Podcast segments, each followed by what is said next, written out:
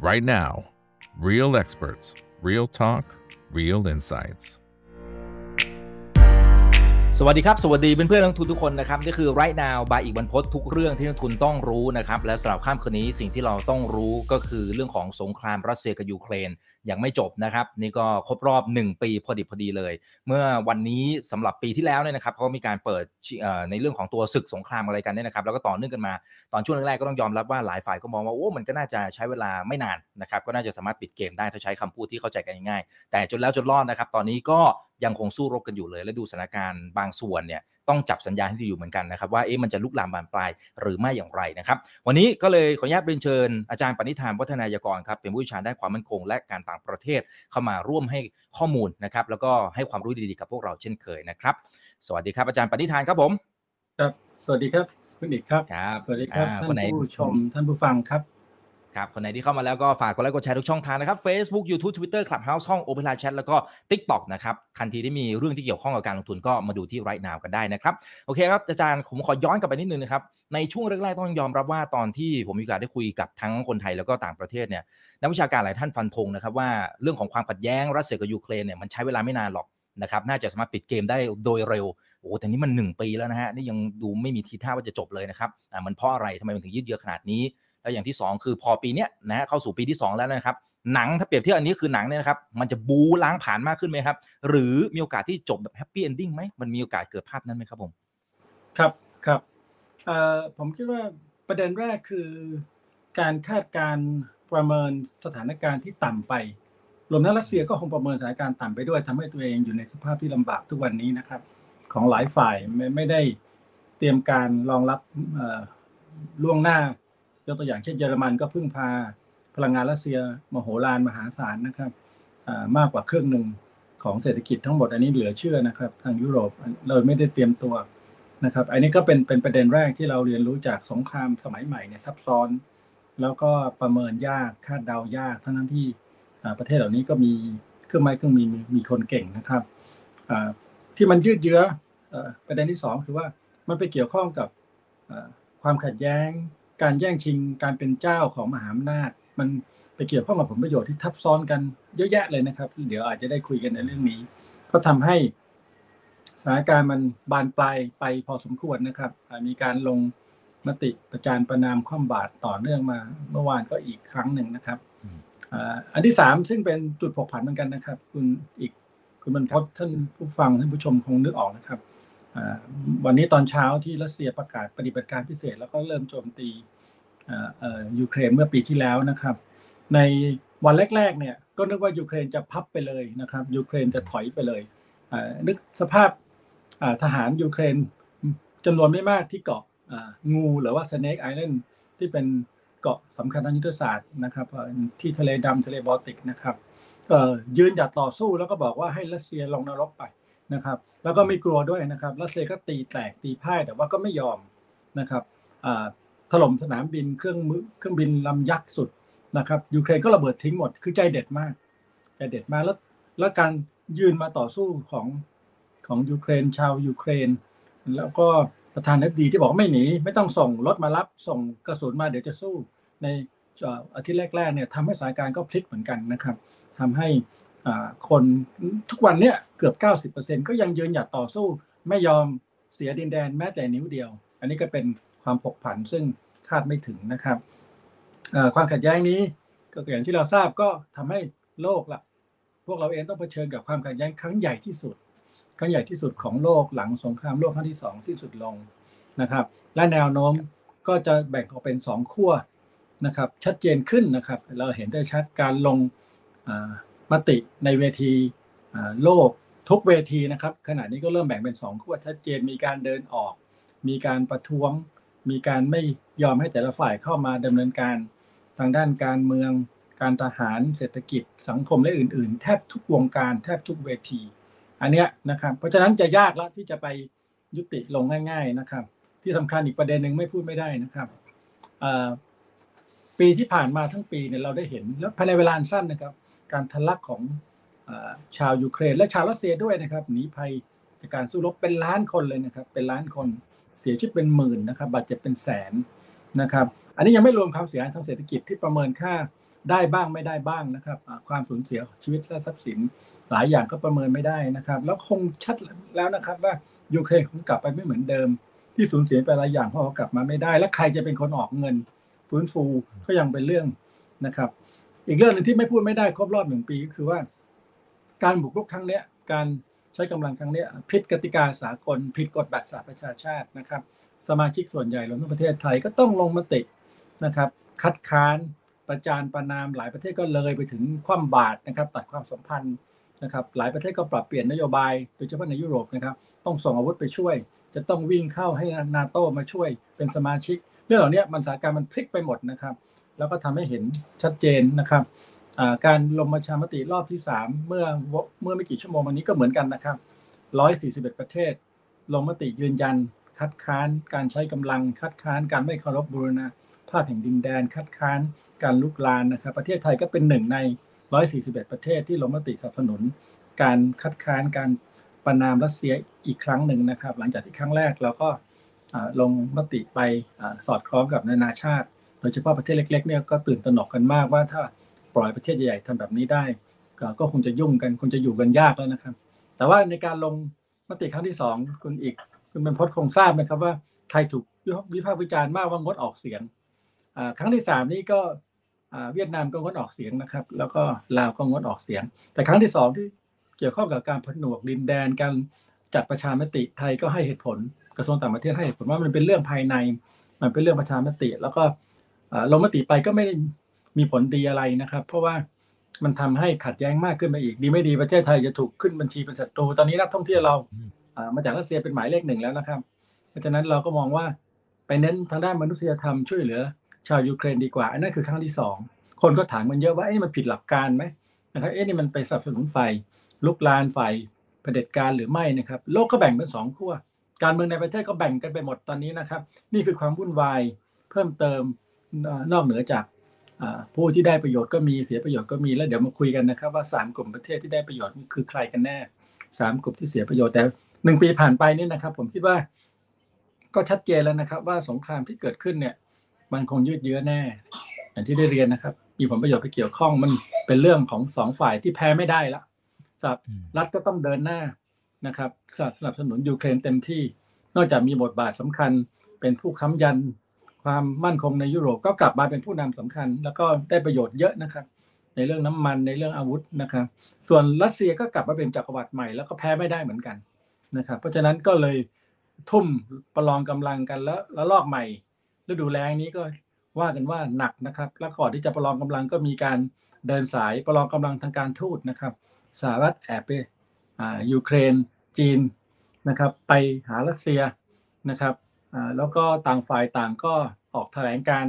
สนับสนุนเต็มที่จีนมีข้อเสนอที่น่าสนใจด้วยซ้ำในที่ประชุมความมั่นคงที่เยอรมันไปคุยกับฝรั่งเศส อังกฤษนอกรอบด้วยนะครับ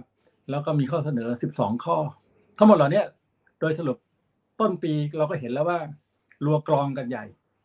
ต้นปีก็เตรียมการรบกันใหญ่นะครับ ต้นปีก็จะนำเอายุทธปกรณ์ทันสมัยที่เราไม่ค่อยเคยเห็นรถถังประจันบานขนาดหนัก ขนาดใหญ่ที่สุดที่แต่ละฝ่ายมีนะครับเครื่องบินลบชั้นสูงนะครับเจเนอเรชันหรือรุ่นที่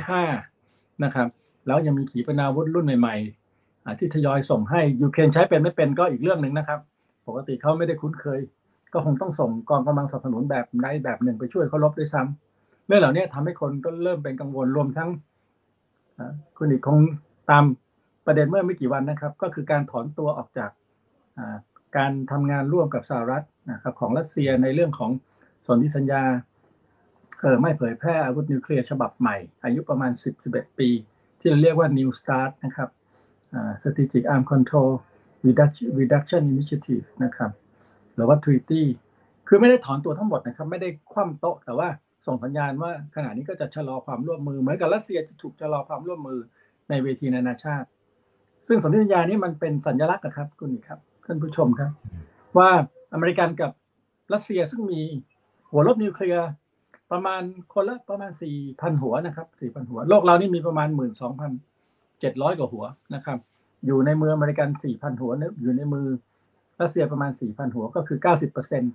และในสี่พันหัวนั้นก็ติดติดหัวรบพร้อมรบแล้วนะครับ หัวรบนิวเคลียร์เนี่ยติดขีปนาวุธเรียบร้อยแล้วประมาณครึ่งหนึ่ง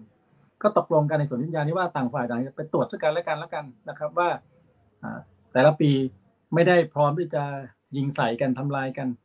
นะครับ ไปตรวจแล้วไปตรวจซึ่งกันและกันแล้วกันว่าไม่ได้เพิ่มมากขึ้น ซึ่งที่ผ่านมาเนี่ยไม่ได้ตรวจนะครับสิบกว่าปีเนี่ยครั้งอยู่สิบแปดครั้งนะครับ แต่ว่าก็ถือว่าเป็นสัญลักษณ์ที่จะร่วมมือตอนนี้สัญลักษณ์นั้นเนี่ยถูกรัสเซียชะลอหรือว่าระงับไว้ก่อน ก็ทำให้คนตกใจขึ้นมาอีกระดับหนึ่งถึงแม้ว่าในความเป็นจริง ถ้ายิงกันหมดสองพันหัวสี่พันหัวก็ไม่ต้องอยู่แล้วครับ ไม่ว่ารัสเซียหรือจีนก็คงไปกันหมดนะครับ ไปทั้งโลกนี่นะเป็นต้นใช่ครับ เพราะฉะนั้นก็อย่าตกตัวใจเกินไป แต่ว่าก็ต้องระวังแล้วก็ต้องดูนะครับอ่าหลายประเทศได้ประโยชน์เสียประโยชน์นะครับ อันนี้เดี๋ยวเรามาคุยกัน แล้วก็น่าแปลกใจท่านผู้ชมจะแปลกใจว่าประเทศไทยก็ได้ประโยชน์ด้วยนะครับจากหลายเรื่องนะครับ แต่ว่าก็สุ่มเสี่ยงต่อเสียประโยชน์ด้วยเหมือนกันต้องระวังกันให้ดีครับคุณอีกครับ อ๋อครับโอเคนะครับทั้างนั้นสามารถต่อได้เลยครับอาจารย์ว่าแล้วสามกลุ่มที่ว่าที่ได้ประโยชน์เสียประโยชน์นะครับเป็นอย่างไรและอะไรที่เป็นตัวแปรที่สำคัญทำอาจที่ที่อาจจะทำให้เกมนี้พลิกได้เหมือนกันนะครับ ใช่ครับใช่ครับเอ่อกลุ่มแรกที่เอาเอาเสียประโยชน์ก่อนก็ได้ครับครับเสียประโยชน์กลุ่มแรกก็ชัดเจนที่สุดนะครับ ประชาชน ประชาชนชาวยูเครน ประชาชนที่ได้รับผลกระทบจากสงคราม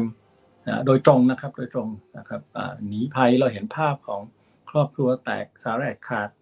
เสียชีวิตกันทั้งครอบครัวโอ้ยดูภาพแล้วมันดูไม่ไหวแล้วครับ มันเยอะมันเยอะมากแล้วก็สื่อสมัยใหม่ก็มันเห็นชัดเจนแจ่มแจ้ง ทั้งคลิปทั้งอะไรต่ออะไรนะครับเป็นล้านคนนะครับเป็นล้านคนหนีไปอยู่โปแลนด์ก็เจ็ดแปดแสนไปอยู่หลายประเทศจริงอยู่นะครับเขามีเงินเขาก็ให้เงินดูแลผู้ลี้ภัยแต่ไม่ไม่ได้สบายหรอกครับ แล้วคนเหล่านี้ก็ไม่รู้จะกลับบ้านได้เปล่ามันไม่เหลืออะไรแล้วมันมีแต่ซากนะครับ เพราะฉะนั้นมันกลับไม่ได้แล้วมันจะอยู่ยังไงนะครับ ชีวิตเหล่านี้คงคงไม่เหมือนเดิม คงไม่ฟื้นฟูไม่ได้ แล้วไม่รู้ใครจะฟื้นฟูด้วยทั้งหมดเหล่านี้นะครับยูเครนรวมทั้งรัสเซียที่ต้องหนีนะครับ บางคนก็หนีทหาร บางคนก็ไม่อยากลบ บางคนก็โดนกดดันที่ไปเที่ยวมาเที่ยวประเทศไทย ซึ่งถือว่าเป็นกลุ่มนักท่องเที่ยวกลุ่มใหญ่ที่สุดเนี่ยกลับบ้านไม่ได้อยู่เมืองไทยก็ค้างอยู่ก็มีนะครับ ก็เป็นปัญหากับเราเหมือนกันว่าจะอยู่ยังไงนะครับเนี่ยเต็มไปหมดอันนี้คือกลุ่มแรกว่าชัดเจนยูเครนเป็นเหยื่อนะครับ ใครผิดใครถูกว่ากันอีกเรื่องหนึ่งนะครับ ผิดกติกายังไงว่ากันอีกเรื่องแต่ว่า ผู้เคราะห์ร้ายเหยื่อเนี่ยชัดเจนที่สุดรุนแรงที่สุด ในรอบอหลายทศวรรษเราไม่เคยเห็นแบบนี้ ตั้งแต่สงครามโลกที่สองสิ้นสุดลงนะครับอ่าจริง ๆ จังๆเป็นสงครามใหญ่นะครับขนาดเครื่องกำลังเป็นแสนนะครับ แล้วก็ยิงขีปนาวุธข้ามประเทศกันเป็นร้อยร้อยๆลูกนะครับอ่าว่ากันว่ายิงกันแทบหมดคลังกันไปแล้ว แล้วก็กำลังผลิตใหม่ อันนี้คือกลุ่มแรกนะครับ ชาวยูเครน ชาวรัสเซีย ชาวเบลารุสหรือว่าเอ่อกลุ่มประเทศที่อยู่ตรงนั้นไครเมียและอื่นๆนะครับโดนัสรูฮันต่างๆ เหล่านั้นนะครับประเด็นที่สองคือในยุโรปเองทั้งหมดก็ก็ก็ก็ผวาครับการกลับมาของจักรวรรดิรัสเซีย ถึงแม้ว่ายังยักแย่ยักยันยังอ่อนแอ แต่ว่ารัสเซียกลับมาแล้วนะครับ ที่บอกว่าป่วยหมดสภาพ แล้วก็จะเข้าไปลุกคืบไปประชิดรัสเซียไปข่มขู่รัสเซียเนี่ยมันยากนะครับ ดูแล้วรัสเซียก็สู้ ใช่ฮะคนรัสเซียส่วนใหญ่ อาจจะไม่ได้ชอบประธานาธิบดีปูตินทั้งหมดเหมือนเมื่อก่อนแล้ว เพราะว่าอยู่มานานปัญหาเยอะ แต่คนรัสเซียส่วนใหญ่ก็รักชาติเหมือนชาวยูเครนนั่นแหละครับก็ไม่ยอมแล้วก็คิดว่ายูเครนก็คือบ้านรัสเซีย เพราะฉะนั้นก็ต้องเอากลับมานะครับอย่างนั้นไม่ให้ไปอยู่กับยุโรปเพราะฉะนั้นแรงสนับสนุนก็มีนะครับ แต่ว่าสงครามนี้ก็ทำให้ประชาชนขวัญผวา ประเทศเล็กประเทศน้อยในยุโรปสวีเดนนอร์เวย์นี่ต้องพูดภาษาชาวบ้านว่าสติแตกเลยครับ เคยรักษาความเป็นกลางเดี๋ยวนี้ก็วิ่งไปหานาโต้ขอเข้าไปอยู่ด้วยเพราะกลัวรัสเซียมาก แล้วเราก็เห็นใจเขาว่าเขากลัวแต่ก็ไม่น่าเชื่อนะครับ ประเทศที่เคยอ่าเป็นกลางประเทศที่เคยสมดุลประเทศที่เคยมีศักยภาพดูแลตัวเอง เดี๋ยวนี้วิ่งวิ่งกั้นไปให้นาโต้คืออเมริกันนั่นแหละดูแล ซึ่งเราก็รู้อยู่แล้วว่าอเมริกันดูแลใครที่ไหนอย่างไรนะครับ เห็นภาพอเมริกันถอนตัวออกจากอัฟกานิสถานคนวิ่งเกาะล้อเครื่องบินแล้วมันน่าอนาถนะครับ แต่ว่า ไม่มีทางเลือกครับก็ต้องไปช่วยหาอเมริกันและประเทศต่างๆเนี่ยได้รับผลกระทบเป็นอย่างมากเยอรมันคุณอีกคงคุยกับท่านผู้ชมไปบ้างแล้วนะครับ ว่าพึ่งพารัสเซียขนาดนี้เราเพิ่งนึกไม่ถึงว่าเยอรมันประมาทนะครับ น้ำมันพลังงานเนี่ยมหาศาลมากกว่าครึ่ง ตอนนี้ก็ยังต้องพึ่งรัสเซียนะครับ ระหว่างที่ประจานประณามจะส่งรถถังประจัญบานขนาดใหญ่ ไปช่วยยูเครนเนี่ยยังต้องซื้อก๊าซธรรมชาติจากรัสเซียเลยครับ เพราะฉะนั้นมันซับซ้อนแล้วก็มันก็ยังแกะไม่ออกนะครับ แล้วก็กระทบมากนะครับเศรษฐกิจการเจริญเติบโตแล้วไม่รู้ว่าใครระเบิดท่อ Nord Streamนะครับแต่ว่าอันนี้ก็น่าน่าทึ่งมากนักข่าวอเมริกันเปิดบอกว่าอเมริกันนั่นแหละตัดสินใจแทนเยอรมันระเบิดซะเลย จะได้ไม่ต้องซื้อน้ำมันซื้อก๊าซจากรัสเซียต่อไปซื้อจากอเมริกันดีกว่าอเมริกันพร้อมขายนะครับ อันนี้ก็ทำให้ยุโรปเนี่ยสภาพเปลี่ยนไปเลยครับ จากที่เคยแตกหัก ทะเลาะเบาแวงกับทรัมป์บ้างคบกับรัสเซียแล้วได้ราคาพลังงานถูกเศรษฐกิจจะเริ่มลุกเรืองภาพมันเปลี่ยนหมดเลยครับ เพราะฉะนั้นตรงนี้ก็ไม่รู้มันจะกลับมายังไงนะครับ ส่วนกลุ่มที่สามก็พวกเราเนี่ยครับทวีปเอเชียแอฟริกาประเทศพัฒนกำลังพัฒนาประเทศยากจนอ่อนไหวมากครับ จากสงครามไม่รู้จะไปไหนราคาน้ำมันขึ้นก็ไม่มีที่ซื้อใหม่จะไปซื้อจากรัสเซียแบบอินเดียก็จะโดนมหาอำนาจอีกฝ่ายขู่เอา นะครับแล้วไม่ให้ซื้อแต่ไม่มีทางเลือกให้อย่างเงี้ยมันก็ทำอะไรไม่ถูกนะครับบางประเทศขายสินค้าไม่ได้ไทยยังดีนะครับ คุณดิกก็คงทราบ ท่านผู้ชมบางท่านก็คงทราบว่า ปีนี้เราขายสินค้าเกษตรได้มากขึ้นกับรัสเซียนะครับ อันนี้ทำให้เราเป็นหนึ่งในกลุ่มที่ได้ประโยชน์เหมือนกันนะครับ ปีนี้เราได้นักท่องเที่ยวรัสเซียมากที่สุดนะครับในบรรดานักท่องเที่ยวทั้งหมดนะครับ มากอบผู้สถานการณ์เราเนี่ยมันก็น่าน่าทึ่งนะครับตรงนี้แต่ส่วนใหญ่ประชาชนแล้วก็ประเทศ ในหลายทวีปนะครับ ก็เสียประโยชน์บางประเทศ อย่างเช่นในยุโรปต้องส่งอาวุธไปช่วยยูเครนเขาด้วยนะครับอาวุธนี่คือต้องให้เปล่าก็มีนะครับ ก็ไม่ใช่จะถูกถูกไม่เหมือนอเมริกันนะครับ ทั้งให้เปล่าทั้งขายนะครับ ใบสั่งซื้ออาวุธเนี่ยเต็มไปหมดตอนนี้ของอเมริกันรายได้พุ่งกระฉูดดังนั้นสามกลุ่มนะครับ กลุ่มชาวยูเครน ชาวรัสเซียที่ที่ผลกระทบโดยตรงนะครับ กลุ่มประเทศในยุโรป ซึ่งเป็นคู่ค้าของเราแทบทั้งสิ้นนะครับ ที่สำคัญอย่างเช่นเยอรมันอังกฤษฝรั่งเศสก็กระทบ รุนแรงนะครับโควิดทำให้พวกนี้อ่อนแออยู่แล้ว เจอสถานการณ์ตรงนี้เข้าไปยิ่งหนักนะครับ ดูตัวเลขเศรษฐกิจนะครับหดตัวโตช้านะครับ โตน้อยเนี่ยเป็นกันทั่วนะครับยูเครนหนักสุด แต่เศรษฐกิจรัสเซียโตนะครับ อันนี้ก็เป็นอีกเรื่องที่น่าสนใจ และทำให้ผมต้องจัดรัสเซียอยู่ในกลุ่มที่ได้ประโยชน์ด้วยซ้ำเดี๋ยวคงได้คุยกันในกลุ่มที่สองอันนี้สุดสามกลุ่มแรกนะครับคุณอีกครับครับอ่าโอเคนะครับ อันนี้เห็นภาพชัดเจนนะครับ โอเคเออเดี๋ยวผมขอดู คำถามจากคุณผู้ชมทางบ้านเสริมเข้ามาหน่อยแล้วกันนะครับนี่ครับเออเขาบอกว่าอเมริกาอ๋อนี่น่าจะคอมเมนต์มากกว่าผมขออนุญาตข้ามแล้วกันนะครับ sensitive sensitive พอสมควรนะครับมนุษย์ฉลาดโอเคเอ่อยูเครนอ่าโอเค คุณดยูนะครับบอกว่าเหตุผลที่ยูเครนเขาจะต้องเข้านาโตเนี่ยเป็นเพราะว่าต้องการกำลังทหารแล้วก็อาวุธนะครับ ไม่ใช่การไปโจมตีไครเมียอ๋ออันนี้น่าจะน่าจะคอมเมนต์เฉยครับอาจารย์โอเคงั้นเดี๋ยวผมขอกลับมาตรงนี้นะครับ ว่าอย่างอย่างเมื่อเช้านี้นะครับทางฝั่งของจีนเนี่ยเขามีการเสนอแผนนะครับที่อยากจะให้ยุติทั้งหมด 12 แผนด้วยกัน อาจารย์คิดว่ามันเป็นการส่งสัญญาณในมิติไหนบ้างนะครับอ่าแล้วก็มีความเป็นไปได้มากน้อยแค่ไหนที่จะเอาไปใช้แล้วสามารถยุติได้จริงครับ เป็นระบบมากน่าสนใจมาก แต่ว่าต้องขออภัยคนที่รักจีนชอบจีนนะครับ อเมริกันคงไม่ชอบคงไม่ยอม แล้วก็คงอาจจะไม่รับด้วยซ้ำอันนี้ก็น่าเป็นห่วงนะครับ จะต้องดูปฏิกิริยาของอเมริกันอาจจะเสียหน้าอาจจะไม่อยากให้จีน ขึ้นมานำแต่ข้อเสนอต้องยอมรับว่าน่าสนใจนะครับน่าสนใจยังไงครับหนึ่งคือจีนได้เสนอ ให้มีการเคารพกติกาสากลเคารพบูรณภาพแผ่นดินแดนนะครับ เรื่องนี้ก็พูดกับรัสเซียไปแล้วในที่ประชุม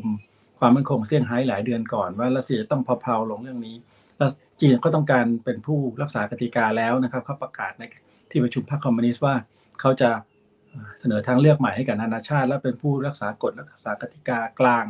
ซึ่งหลายประเทศรวมทั้งประเทศไทยก็เห็นด้วยนะครับ ว่าจะต้องรักษากติกาตรงนี้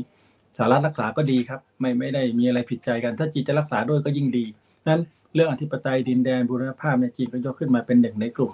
ของประเด็น 12 ประเด็นที่จะต้องต้องจะจะต้องเอามาพูดคุยแต่ก่อน ที่จะประเด็นนี้เขาเขาเขาเสนอประเด็นหยุดยิงก่อนจะทำอะไรก็แล้วแต่ต้องหยุดยิงกันก่อน ทุกทุกคนต้องวางอาวุธหยุดยิงชั่วคราว อันนี้ก็อันนี้ก็ดีนะครับอ่าสองก็คือเมื่อหยุดยิงแล้วก็นำหลักการสำคัญ ที่รัสเซียละเมิดนะครับด้วยเหตุผลอะไรก็แล้วแต่จะกลัวภัยคุกคามจากนาโต้กลัวภัยคุกคามจากอเมริกัน แต่ว่าเมื่อละเมิดกติกาพื้นฐานของสหประชาชาติ ก็คือการบุกรุกใช้กำลังก็ต้องหยุดต้องหยุดต้องเคารพนะครับ แล้วก็จะต้องให้ชัดว่าไม่ใช้อาวุธนิวเคลียร์คนกลัวนะครับ อาวุธเคมีอาวุธชีวภาพ อาวุธที่มีอำนาจในการทำลายร้ายแรงประกาศให้ชัด มีข้อตกลงให้ชัดนะครับ อันนี้ก็ดี แล้วก็นำไปสู่เรื่องของ การเจรจาในเรื่องเกี่ยวกับการจัดระเบียบเขตแดนต่างๆใหม่ รวมทั้งเปิดช่องให้กับรัสเซียเข้าสู่ไครเมียแต่คืนบางแคว้นกลับไป ซึ่งเรื่องนี้เขาไม่ได้พูดโดยตรงไม่ได้ระบุในเอกสาร แต่ว่าว่ากันว่าพรรคพวกคุณอีกไปแอบฟังจีน พูดกับเยอรมันฝรั่งเศสที่มิวนิกแล้วก็ได้ยินมามีนกมีกาคาดมาบอก ว่าจีนไปเสนอว่ารัสเซียไม่มีวันถอยร้อยเปอร์เซ็นต์หรอกเขายึดได้แล้วเขาผนวกไปแล้วเขา ประชามติไปแล้วกว่าเอาเขาออกได้ก็อีกหลายปี ดีไม่ดีอออกไม่ได้ ส่วนยูเครนก็บอกไม่มีวันจะยอม ที่จะให้รัสเซียได้สี่แคว้นต้องกลับไปเหมือนเดิม ถอยออกไปให้หมดก่อน อเมริกันก็พูดอย่างนี้จีนก็บอกอย่างนั้นก็ไม่มีทาง แต่ความเป็นจริงถ้าจะให้หยุดจะให้เจรจา และเจรจาอาจจะต้องซับซ้อนก็ต้องคุยกันตรงนี้เลยว่า ว่าตรงไหนจะเสียได้ ตรงไหนจะเสียไม่ได้ แล้วมาพบกันครึ่งทางได้ไหมนะครับ คนก็สนใจกันมากนะครับ ในวงการการทูตก็เอามาคุยกันเยอะนะครับ บอกว่าเออ ก็ดีเหมือนกัน แต่ผมก็ติดใจว่า เดี๋ยวนี้มหาอำนาจเขาเขาเขาแบ่งขั้วชัด อะไรอ่าจีนเสนอแล้วอเมริกันส่วนใหญ่จะไม่เอานะครับ อะไรที่อเมริกันเสนอ ส่วนใหญ่จีนก็ไม่เอา 5G ก็เป็นอย่างนั้นนะครับ วัคซีนก็เป็นอย่างนั้นนะครับ เรื่องต่างๆ เรื่องไต้หวันก็เป็นอย่างนั้น ถ้าจีนบอกมีจีนเดียวในโลกอเมริกันบอกมีสองจีนหนึ่งอยู่ในสหประชาชาติอีกจีนหนึ่งเป็นจีนไต้หวัน มีสองจีนละอเมริกันบอก แล้วจีนที่สองนี่จะส่งอาวุธให้ จะส่งนักการเมืองไปช่วย อย่างนี้เป็นต้นนะครับ อันนี้ก็คุยกันแทบไม่รู้เรื่อง เพราะฉะนั้นข้อเสนอที่ดีตรงนี้ก็ต้องดูว่าอีกไม่กี่อาทิตย์อเมริกันจะเสนออะไรกลับมาเองไหมอเมริกันจะให้ประเทศพันธมิตรเสนอแทนไหมนะครับ แล้วก็จริง ๆ ถ้าจีนไม่เสนอประเทศเล็ก ๆ น้อยๆเสนอเนี่ยบางทีข้อเสนอแบบนี้จะไปได้ดีกว่าหรือด้วยซ้ำไปโดยเฉพาะประเทศที่เป็นกลาง อันนี้ก็อันนี้ก็น่าน่าคิดนะครับ พูดถึงอเมริกันก็ต้องก็ต้องสรุปว่าเป็นประเทศที่ได้ประโยชน์ได้เปรียบที่สุดนะครับ หลังจากที่ค่อนข้างที่จะน่าเป็นห่วงในการควบคุมในการนำในการกลุ่มสภาพในการนำในยุโรป คุณทรัมป์ตกลงอะไรกับนาโต้ก็ไม่ได้ดูท่าทางจะยกเลิกนาโต้ได้ซ้ำอ่านะครับตกลงกันเสร็จขึ้นเครื่องบิน แล้วก็ทวีตข้อความออกมาว่าไม่ตกลงแล้ว นึกนึกตรงนั้นออกนะครับอ่าเยอรมันอังกฤษฝรั่งเศสไปคนละทางไปคบกับรัสเซีย ขุดท่อ วางท่อ ไปคบกับจีนนะครับ ค้าขายกันจนอเมริกันแทบไม่มีบทบาท อันเนี้ยสถานการณ์พลิกกลับมาเลยว่า ตอนนี้ถ้าอเมริกันไม่ไปค้ำยันยุโรปจะอยู่ไม่ได้ ถ้าอเมริกันไม่ขายพลังงานให้จะซื้อจากใคร ถ้าอเมริกันไม่เดินทางไปให้กำลังใจเซเลนสกี้เขาจะอยู่ยังไง แล้วก็อเมริกันก็ไม่ใช่เท่านี้นะครับ ในเรื่องการจัดระเบียบใหม่ในยุโรปนะครับ ก็จัดระเบียบใหม่ทั่วโลกเลยด้วยซ้ำก็คือเป็นผู้นำของเสรีนิยมประชาธิปไตย ผู้นำอ่าของประเทศที่เป็นประชาธิปไตย มองรัสเซียว่าเป็นเผด็จการแช่อำนาจยึดครองเพราะฉะนั้นหลายประเทศก็ต้องพึ่งอเมริกันอเมริกันก็กลับมา ล้มลุกคลุกคลานยังไง อายุ 80 ยังไง คนก็เชียร์เยอะเลยครับนะครับไปเยี่ยมเยียนใครคุณลุงไบเดนอายุ 80 ล้มลงไปคนก็ให้กำลังใจนะครับ แล้วจริงๆสถานการณ์เป็นแบบนี้ถึงคุณไบเดนไม่อยู่นะครับริพับลิกันมาถึงคุณปูตินไม่อยู่โดนปฏิวัตินะครับพรรคพวกคุณปูตินที่เป็นฝ่ายค้านก็บอกว่า คนใหม่ของปูตินก็จะแรงกว่าเก่าอีกด้วยซ้ำแนวโน้มก็คือว่าชาตินิยมก็ต้องสู้ อันนี้ก็เป็นปัญหาแต่ว่าอเมริกันได้ประโยชน์ที่สุดนั่นไม่ได้ไม่นับถึงเรื่องที่เมื่อกี้เรียนนะครับ ใบสั่งอาวุธทะลุเพดานนะครับ เศรษฐกิจดี ตัวเลขการค้าดีครับกับจีนก็ดีมากกว่าในรอบหลายปีนะครับ เป็นต้นแล้วก็ทำให้อเมริกันเนี่ยมีบทบาทมากอย่างรวดเร็วนาโต้ก็กลับมาแล้ว เพิ่มขยายสมาชิกประเทศที่เป็นกลางอย่างสวีเดนนอร์เวย์ก็ขอสมัครนะครับ แต่ตอนนี้กำลังเนื้อหอม ตอนนี้กำลังได้รับการชูโรงให้เป็นพี่ใหญ่ อันนี้ได้ประโยชน์ที่สุดนะครับ แล้วก็หลายฝ่ายก็ต้องยอมรับว่ามั่นใจขึ้นพออเมริกันกลับมาเข้มแข็งเพราะเขาลบเก่งเขามีกำลังเยอะ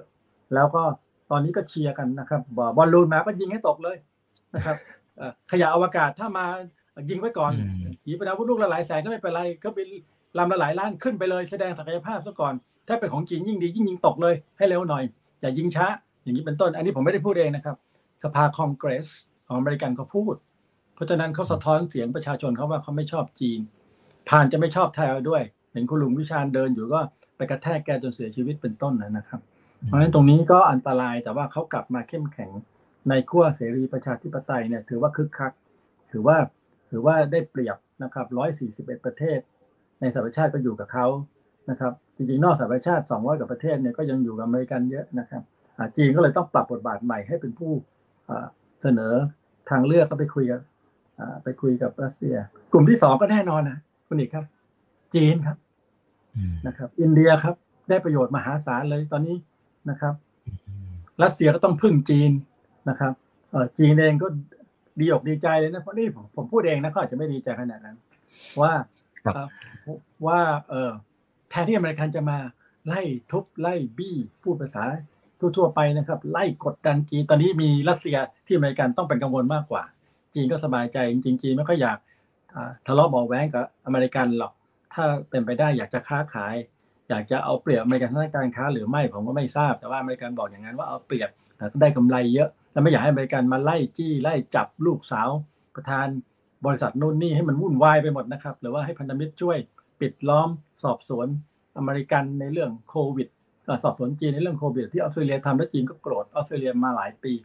เรื่องเหล่านี้ตอนนี้อเมริกันกำลังหมกมุ่นอยู่กับเรื่องรัสเซีย เยอะเลยนะครับ เพราะฉะนั้นจีนเบาใจสบายใจมีโอกาสคิดอะไรใหม่ๆ คุณหวังอี้ก็เดินสายเลยนะครับขึ้นมาเป็นหนึ่งใน police bureau แล้วก็เดินสายคุยทางเลือกทางออกดูแล้วมีความหวังดูแล้วคนก็ชื่นชมตั้งแต่เซี่ยงไฮ้ไฟตอนที่ประชุมกันหลายเดือนก่อน ที่ไปบอกรัสเซียว่าเบาๆหน่อยนะครับ อย่าไปใช้กำลังอะไรดูแล้วมันไม่ดีนะครับเรื่องอันนี้ก็จีนได้ประโยชน์ ไม่รวมการค้าไม่รวมน้ำมันนะครับ ไม่รวมตลาดตลาดใหม่ๆทางยุโรปตะวันออกเนี่ยได้จีนเยอะเลยครับได้จีนได้รัสเซียเยอะนะครับรัสเซียก็ได้ด้วยนะครับ เพราะอเมริกันก็ไม่ค้ากับพวกที่ลงมตินะครับคัดค้านมติสหประชาชาตินะครับอย่างเช่นเกาหลีเหนืออีริเทรียพวกนี้นะครับก็จะไม่เอา ไม่แต่อินเดียยังงดออกเสียงเลยครับในรอบที่สามเพราะฉะนั้นอินเดียก็เป็นอีกหนึ่งประเทศที่ได้เอาได้ได้ได้ ได้เปรียบได้โอกาสนะครับ ในความขัดแย้งในครั้งนี้ได้น้ำมัน แล้วก็ได้เป็นบทบาทเหมือนจีนนะครับ เป็นผู้เสนอทางเลือกใหม่ๆ เป็นผู้ที่กลุ่มทิศทางอยู่ในเมื่อ จุดยืนของอเมริกาไม่เปลี่ยนแน่นอนรัสเซียจะต้องถอยออกไปให้หมด มันก็เลยคุยกันไม่ได้ในจุดยืนของจีนก็กลายเป็นทางเลือกที่ดีนะครับมากขึ้นสำหรับหลายประเทศนั่นกลุ่มที่สองนะครับ และไม่ใช่เฉพาะจีนแล้วก็อินเดียนะครับ พันธมิตรของประเทศเหล่านี้อีกอย่างเช่นเกาหลีใต้ที่ผมได้เรียนนะครับ ก็ขายอาวุธ นะครับทะยานขึ้นจากหมายเลข 21 ของโลก ปีนี้เป็นหมายเลข 7 แล้วนะครับ ขายอาวุธได้ลำดับที่ 7 ของโลกนี่ไม่น่าเชื่อเกาหลีแล้วบอกว่าถ้าขายให้กับโปแลนด์มากในปีนี้ ดีไม่ดีทะยานเป็นลำดับที่ 5 ของโลกนะครับ จะมีอาวุธเกาหลีแบบรถยนต์เกาหลีเขาเขาตั้งเป้าอย่างนั้นเลยนะครับ เพราะฉะนั้นอันนี้ก็ทำให้พันธมิตรของสหรัฐรวมทั้งบางประเทศอย่างเช่นญี่ปุ่น อย่างเช่นเกาหลีใต้ อย่างเช่นอิสราเอลเนี่ยได้ประโยชน์มหาศาล จากการค้าขายในหลายรูปแบบนะครับ อันนี้ก็คือกลุ่มที่สองที่ได้ประโยชน์นะครับรวมทั้งประเทศไทยด้วยนะครับ ที่ได้ประโยชน์จากการค้ากับรัสเซียบ้างแล้วนะครับ ทางด้านการเกษตรนะครับ ทางด้านการท่องเที่ยว แต่เราก็อยากจะได้ประโยชน์มากกว่านี้นะครับ ทางด้านน้ำมันอยากให้คนไทยเนี่ยใช้น้ำมันราคาถูกกว่านี้ แต่ทำไงให้รัสเซียไม่มองเราเป็นศัตรูทำไงให้รัสทำไงให้อเมริกาไม่มองเราเป็นศัตรู อันนี้จะยากนิดหน่อย เพราะว่าเราไม่ได้ใหญ่เท่า กับอินเดียนะครับ แล้วก็ลวดลายของเราทางการทูตก็ต้องเรียกกลับมานะครับ ให้มันซับซ้อนขึ้น แล้วเราจะได้ประโยชน์มากขึ้นนะครับอันนี้ก็เป็นอืมเป็นเป็นกลุ่มที่สองแต่กลุ่มสุดท้าย หรือว่าประเทศสุดท้ายนี่คุณเอกคุณบรรพตอาจจะเห็นต่างกับผมเยอะนะครับอ่าแฟนคลับในรายการนี้ก็อาจจะเห็นต่าง แต่ผมคิดว่ารัสเซียนั่นแหละครับ ได้ประโยชน์จากอืมในครั้งนี้นะครับครับไอ้ที่บอกว่าป่วยหนัก ที่บอกว่าถ้ามีปูตินคงหมดสภาพแล้วอตอนนี้นะครับ ถ้าปูตินไม่อยู่จะยุ่งกว่านี้ แน่ๆนะครับ ฝ่ายค้านรัสเซียพูดอย่างนั้นที่เยอรมันด้วยซ้ำตอนนี้รัสเซียไม่ได้ป่วยหนักขนาดนั้นใช่ครับ ยังยักแย่ยักยันยังดู แต่ว่ารัสเซียคุ้นครับ เยอรมันเคยบุกฝรั่งเศสเคยบุกมาหลายสิบปีก็อยู่ได้สู้ได้นะครับไปติดกับดักติดลมในอัฟกานิสถานเกือบสิบปีก็ยังสู้ไหวนะครับ คราวนี้ก็คงคล้าย ๆ กันว่า ตอนแรกชั่วโมงแรก ๆ ก็บุกทางเหนือบุกทางใต้นะครับยิงขีปนาวุธทำท่าจะยึดได้ทั้งประเทศ พอไม่ได้ก็ถอยล่นลงไปนะครับ แล้วก็พอเดือนตุลาก็ระดมพลใหม่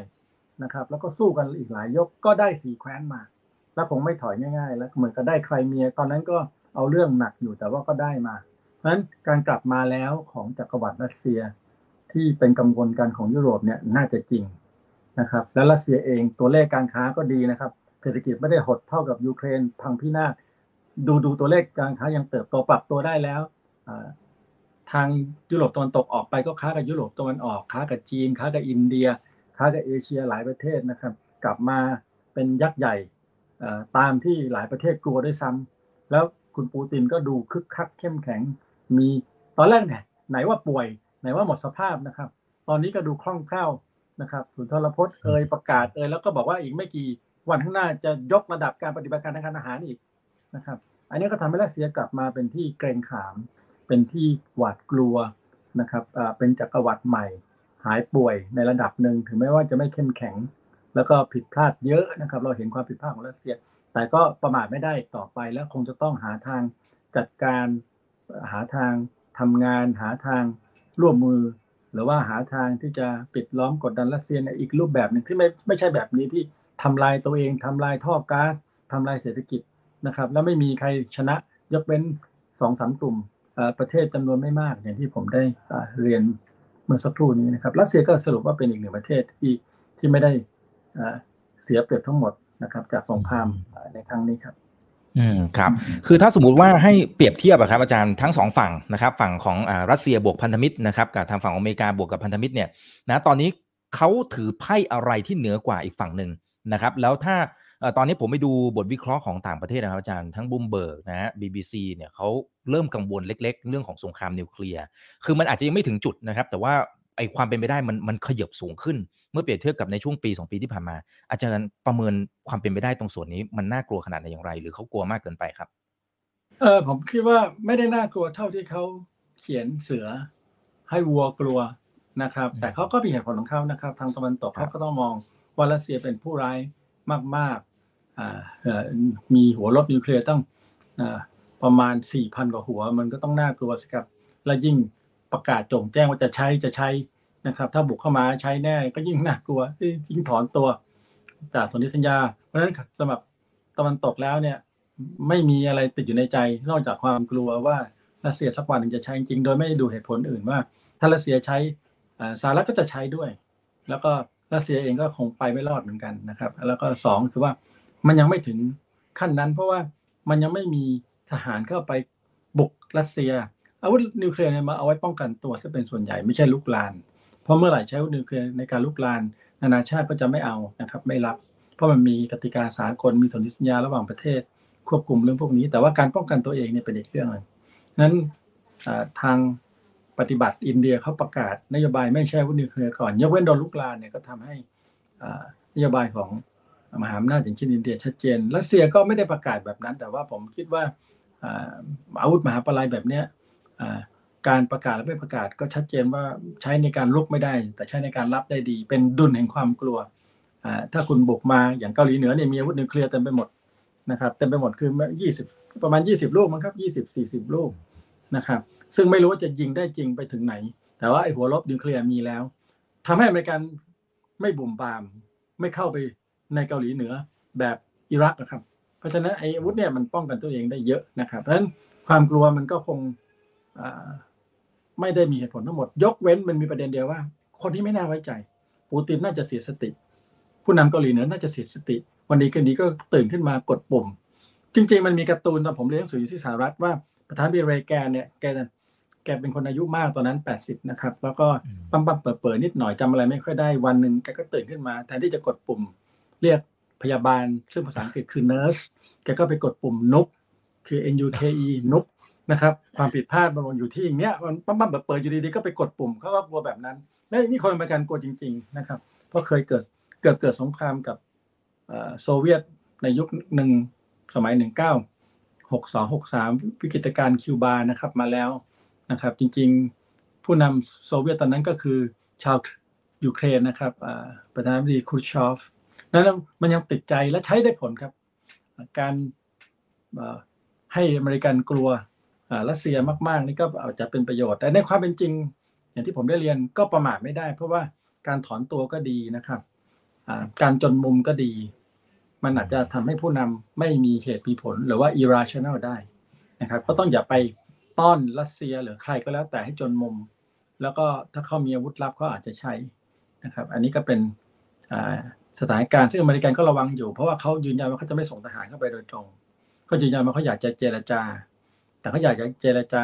ในบริบทที่รัสเซียรับได้ก็คือ ถอนกำลังไปก่อน แล้วเดี๋ยวค่อยมาคุยกันนะครับ อย่างนี้เป็นต้นนะครับอ่าอันนี้ก็เป็นเป็นภาพรวมนะครับ แต่ว่าการเจรจาจริงๆเนี่ยผมคิดว่ามันน่าจะอยู่ตรงนั้นนะครับ ที่จีนบอกว่า ต้องรับประกันด้วยว่ายูเครนไม่เข้าเป็นสมาชิกนาโตแบบปกติ ให้เป็นแบบพิเศษก็คือว่าไม่ไม่มากเท่าไหร่ อย่าให้รัสเซียตื่นตระหนกนะครับ หรือว่าโดนกดดัน แต่ก็ต้องให้หลักประกันยูเครนด้วยว่าเขาจะอยู่ยังไงนะครับไอ้นี้ไม่ค่อยเท่าไหร่ผมกลัวอีกประเด็นหนึงครับคุณอีกครับอืมครับ เดี๋ยวอีกสักพักผมว่าอเมริกันจะมาบอกว่าได้ได้ได้แต่ว่าจะต้องดำเนินการกับอาชญากรสงคราม จะต้องจับรัสเซียขึ้นศาลระหว่างประเทศ อันนี้ยังไม่ออกมายังเก็บไว้อยู่ใต้โต๊ะ นะครับเดี๋ยวก็เดี๋ยวก็ออกมานะครับ ว่า โอเค แต่ต้องจัดการกับปูตินละเมิดอืมนะครับฆ่าล้างเผ่าพันธุ์ ซึ่งเริ่มมีการเคลื่อนไหวเรื่องนี้ในยุโรปแล้วนะครับ ในสในสหภาพยุโรปในนาโตเดี๋ยวก็คงไปที่สหประชาติเดี๋ยวก็คงไปที่เมืองอเมริกัน ก็เป็นไม้ตายอีกอันหนึ่งอาจจะทำให้การเจรจาล้มไปอีกเพราะรัสเซียคงไม่ยอมเด็ดขาด ที่จะไปขึ้นศาลโลกอเมริกันก็ไม่ยอมครับ แต่ว่าคงเอามาใช้ในการจัดการกดดันรัสเซีย อเมริกันก็เป็นหนึ่งในชาติที่ไม่ยอม ให้ศาลโลกมาตัดสินอ่าการใช้กำลังทหารของอเมริกันนะครับ อันนี้ก็เป็นเรื่องที่ชัดเจนที่สุดอืมแต่ว่าอเมริกันก็พูดอย่างทำอย่างนะครับ มาสักพักใหญ่แล้วก็เป็นเหตุผลหนึ่งที่ทำให้หลายประเทศเริ่มสูญเสียความมั่นใจกับอเมริกันนะครับ เมื่อก่อนเขาไม่ทำแต่ว่าปัญหาการเมืองของเขาเดี๋ยวนี้มันซับซ้อนนะครับ เมื่อก่อนเขาไม่เข้าใจว่ารัฐสภาไทยบุกเข้าไปได้ยังไงเขานี่เป็นสถาบันหลักของของประเทศนะครับ เขาเองเนี่ยตอนนี้บุกเข้าไปในสภาไปฆ่ากัน ยิงกันตายมากกว่าเราอีกนะครับ อันนี้มันเป็นความวิกฤตของเขา ซึ่งเราก็เห็นใจเขานะครับและให้กำลังใจเขาว่าดัชนีประชาธิปไตยเขาต่ำกว่าหลายประเทศอีกด้วยซ้ำนะครับอันนี้ก็ต้องให้กำลังใจเขากลับมา เพราะว่าเขามีกำลังทหารเยอะ แล้วเขาก็มีบทบาทสูงนะครับ แล้วเขาก็ช่วยหลายประเทศได้รวมทั้งประเทศไทยด้วยนะครับ ให้ปลอดภัยในระดับหนึ่งนะครับเพราะฉะนั้น ก็คงต้องดูว่าอีกไม่กี่วันข้างหน้าเนี่ยอเมริกันจะมีข้อเสนอหลายสิบข้อแบบจีนหรือไม่ ถ้าไม่มีก็คงจะเสียหน้าเสียบทบาทก็คงต้องมีครับคุณดิษฐ์ครับ อืมครับ อ่าเพราะฉะนั้นเดี๋ยวแล้วต้อก็งจะทำให้อการครับครับและจะทำให้การเร่งการพูดคุยมันจะดีขึ้น คือการเจรจามันต้องจบด้วยการเจรจาความขัดแย้งนี่นะครับ การเจรจามันต้องคุยกันเยอะๆเฉียดกันไปเฉียดกันมาถ้าไม่เป็นไรวงแตกแล้วกลับมาใหม่ก็ไม่เป็นไรแต่ต้องคุยเยอะๆแต่ พม่านี่เราก็เชียร์ให้คุยกันเยอะๆอย่าเพิ่งยิงอย่าเพิ่งฆ่ากันอแบบเดิมนะครับ คุยกันคุยกันแบบ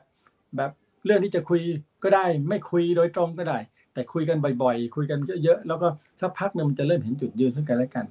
สักพักหนึ่งมันจะเริ่มมีข้อตกลงขึ้นมานะครับ แล้วก็ในที่สุดแล้วมันก็อาจจะจบได้ เร็วหน่อยก็ดีแต่ว่าดูแล้วปีนี้ก็น่าจะยืดเยื้อนะครับ ทางการทูตถ้าชะลอการประลองกันเราไม่ได้ฤดูแล้งนี่ก็จะหนักหน่อย แต่พอหนักหน่อยผลออกมายังไง ก็คงกลับไปสู่โต๊ะเจรจานะครับ ถ้าเจรจากันได้นะครับ อย่างน้อยๆจุดยิงก่อนนะครับ ปีนี้คิดว่าก็น่าจะดีขึ้นให้ประเทศฟื้นตัวหน่อยนะครับ ก็จะดีขึ้นหน่อยครับ อันนี้ก็เป็นเรื่องที่เราคงต้องตามให้ให้ใกล้ชิดครับคุณดิครับ ครับอ่าขอบพระคุณมากครับอาจารย์ปณิธานนะครับ วันนี้ที่มาให้ความรู้ดีๆกับพวกเราเช่นเคยนะครับก็ขอบคุณ 1,500 ท่านที่ยังอยู่ในค่ำคืนนี้ด้วยนะครับ วันนี้ขอบพระคุณอาจารย์มากๆนะครับแล้วเดี๋ยวถ้าโอกาสหน้านะครับมีประเด็นอะไรที่เกี่ยวข้องก็ขออนุญาตเรียนเชิญเข้ามาพูดคุยนะครับคอมเมนต์คงไม่มีเวลาไปไล่เรียงแล้วนะครับ ขอบคุณมากทุกท่านนะครับครั้งหน้าเป็นส่งมาก็เรื่องหนได้ครับเยวเาติตามนะครับครับผมส่งส่งได้ครับคอมเมนต์มาก็ได้ครับชอบอ่านครับ เพราะว่าเดี๋ยวนี้แฟนคลับความรู้เยอะมากได้รู้ได้เรียนรู้จากแฟนคลับ เยอะเขาไปอ่านอะไรมาบางทีก็แปลกดี ก็เอาเอามาอ่าส่งให้ผมด้วยก็ได้ครับ ได้ครับได้ครับ วันนี้ขอบพระคุณมากครับอาจารย์ครับครับครับยินดีไว้ครับเดี๋ยวขออนุญาตเรียนเชิญใหม่นะครับยังไงฝากเพื่อนๆกดไลค์กดแชร์ทุกช่องทางนะครับนี่คือไรนาบายอีบันพศทุกเรื่องที่นักทุนต้องรู้ครับ สวัสดีครับ